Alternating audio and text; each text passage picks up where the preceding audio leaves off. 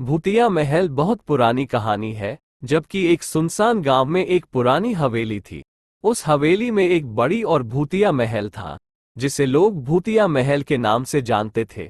लोग कहते थे कि उस महल में एक भूत रहता है जो रात में निकलता है और गाँव वालों को परेशान करता है।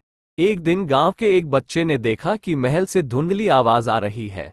उसने अपने दोस्तों को एकत्रित करके महल की ओर बढ़ा। जब वे महल के पास पहुँचे तो वे देखा कि वहाँ एक वृद्ध महिला बैठी थी। वह महिला बच्चों को डराया नहीं बल्कि उन्होंने उन्हें एक कहानी सुनाई। महिला ने कहा, ये महल पहले एक बहुत अमीर राजा का था।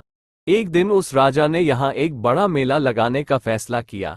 मेले के लिए सभी तैयारियाँ हो गई, लेकिन एक शरारती युवक ने एक जादूगर से कहा कि महल में भूत का आवाज़ कर दे, ताकि मेले की स्थिति खराब हो जाए और वह राजा भाग जाए।